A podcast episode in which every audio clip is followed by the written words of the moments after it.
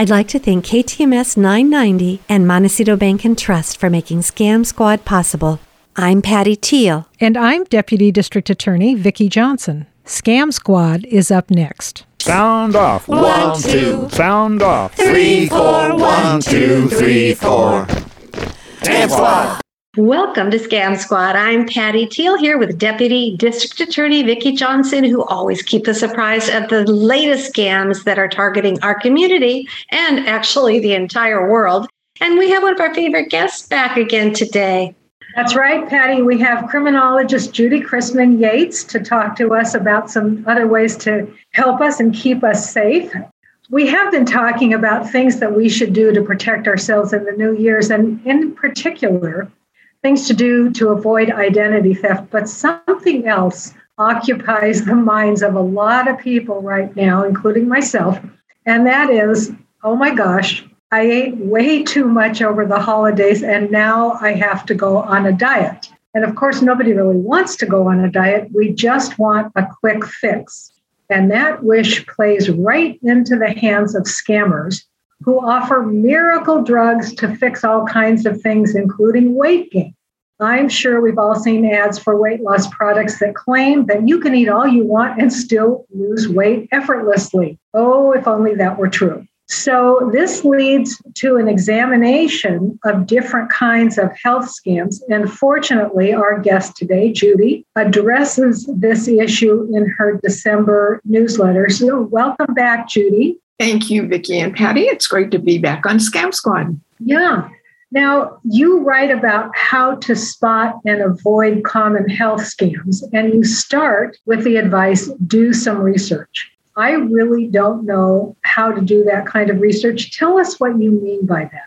It is really important to be skeptical. So, being skeptical, that just means just think about things doubtfully. And what I mean by homework in this particular case is if you have a product, I want you to go to a search engine like Google and put in the name of that product. And then after it, I want you to put in scam and search that. Then I want you to do the same thing, put the product and put complaints.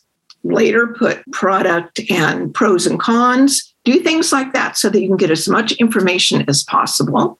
And also, you can check with the Better Business Bureau, bbb.org. They have a list of complaints, and a lot of times they rate the companies and the products. So that's good information.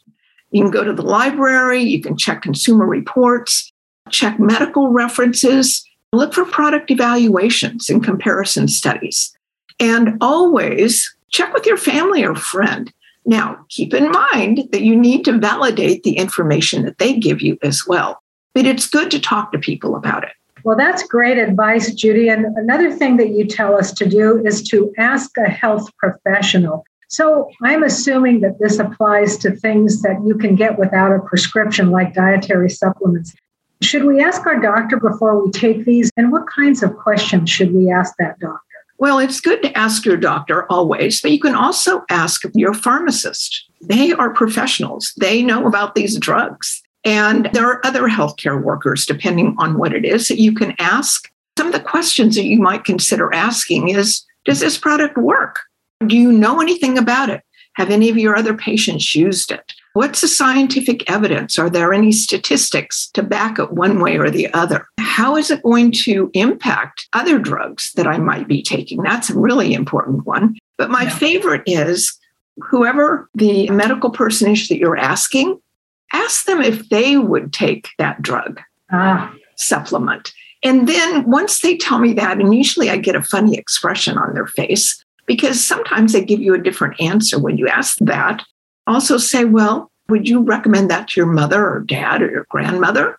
And you get a really much better answer with that question. Judy, are there certain kinds of ads that should make us skeptical just by the way they're written?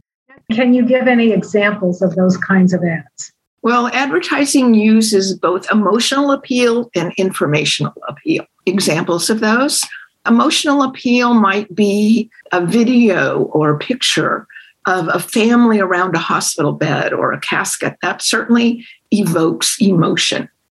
Also, you might see an ad where they're saying that if you take this supplement, that you're going to feel younger and look better. And so that picture might be uh, somebody looking very healthy, jogging in the background of paradise or something like that. So it evokes pictures. When you have informational appeal, descriptive words are used like adjectives, verbs, and adverbs. So, for example, a cold medicine, they may advertise and say it works faster, it's immediate relief. And so you hear that and you, you really don't know what immediate is. Is immediate instantly? Is it one day, one week, never? So all of the advertising happens to go after your perception of where you happen to be in your life. So it's really important that you pay attention. A lot of times they use things like desperation, urgency, it's a quick fix, and they'll use confusing information or they use words that have a, a different meaning. So you can go to the dictionary and look it up, but it has a different meaning, like natural or proven or guaranteed. Well, that brings me to my next question. What about ads that claim a particular product is natural? We see lots of those. Should we feel that that's safe, or should we be concerned about those ads also when they use the word natural? The dictionary meaning of natural means it happens to be out there in nature, it's not man made. But a lot of things that are natural are dangerous and they may be ineffective. So, an example of that is the oleander bush, which is beautiful with beautiful flowers, is not meant to be ingested. It is poisonous. So, those types of words, you need to ask the question what do they really mean? And besides, whatever happens to be natural may interfere with something that you're already doing, a treatment or some supplements or drugs that you're already taking. And what about ads that say that the product has, quote, government approval? Are there any issues there? Well, that's always a good one. And one of the first things to ask is what government? Now, that sounds silly, but a lot of things are approved maybe in Europe in Canada, in Mexico that are not approved in the United States. So, first, know what government is approving this and what does that mean? By what standards are they measuring this? And for example, the N95 masks and the KN95 masks, they're measured by different governments. And that I believe you're going to talk about soon.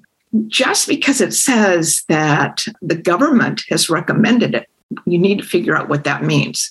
An ad by law is uh, required to be truthful and not misleading, but scammers put logos or seals on the ads, and that doesn't really mean anything. So the bottom line is be skeptical, do your homework.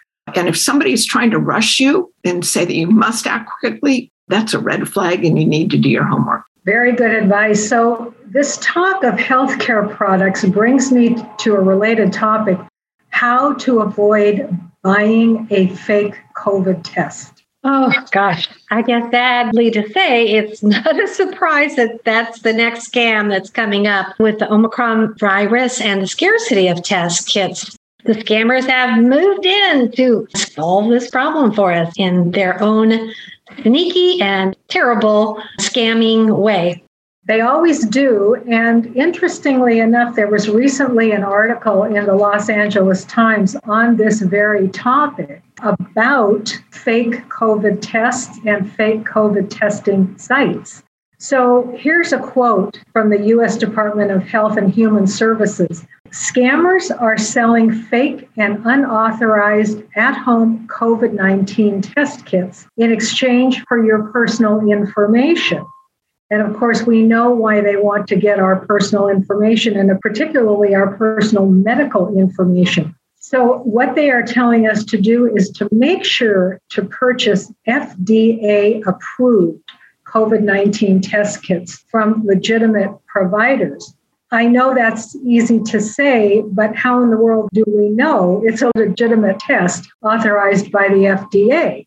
What you can do, Patty, is check the FDA's list of antigen diagnostic tests just to make sure you're getting one that's authorized for home use. Also, as Judy mentioned earlier, if you aren't familiar with the company selling the test, match the name of the company or the seller with words like scam, complaint, or review and see what comes up. And finally, pay by a credit card. That way, if the product is not as advertised, or if you simply don't get it, you can dispute that charge with your credit card company. And this article brings to mind something else. If anybody is calling you and offering you a free test or a low cost test in exchange for your personal information, we know that that is a huge red flag and you are dealing with a scammer. Yeah, Vicki, and these test sites are sprouting up all over the place. They're in big cities, they're on the corners, and we just don't know if they're legitimate. Also, the same thing with the antibody tests. People are reporting that they go in, they get the test, but they never get the results.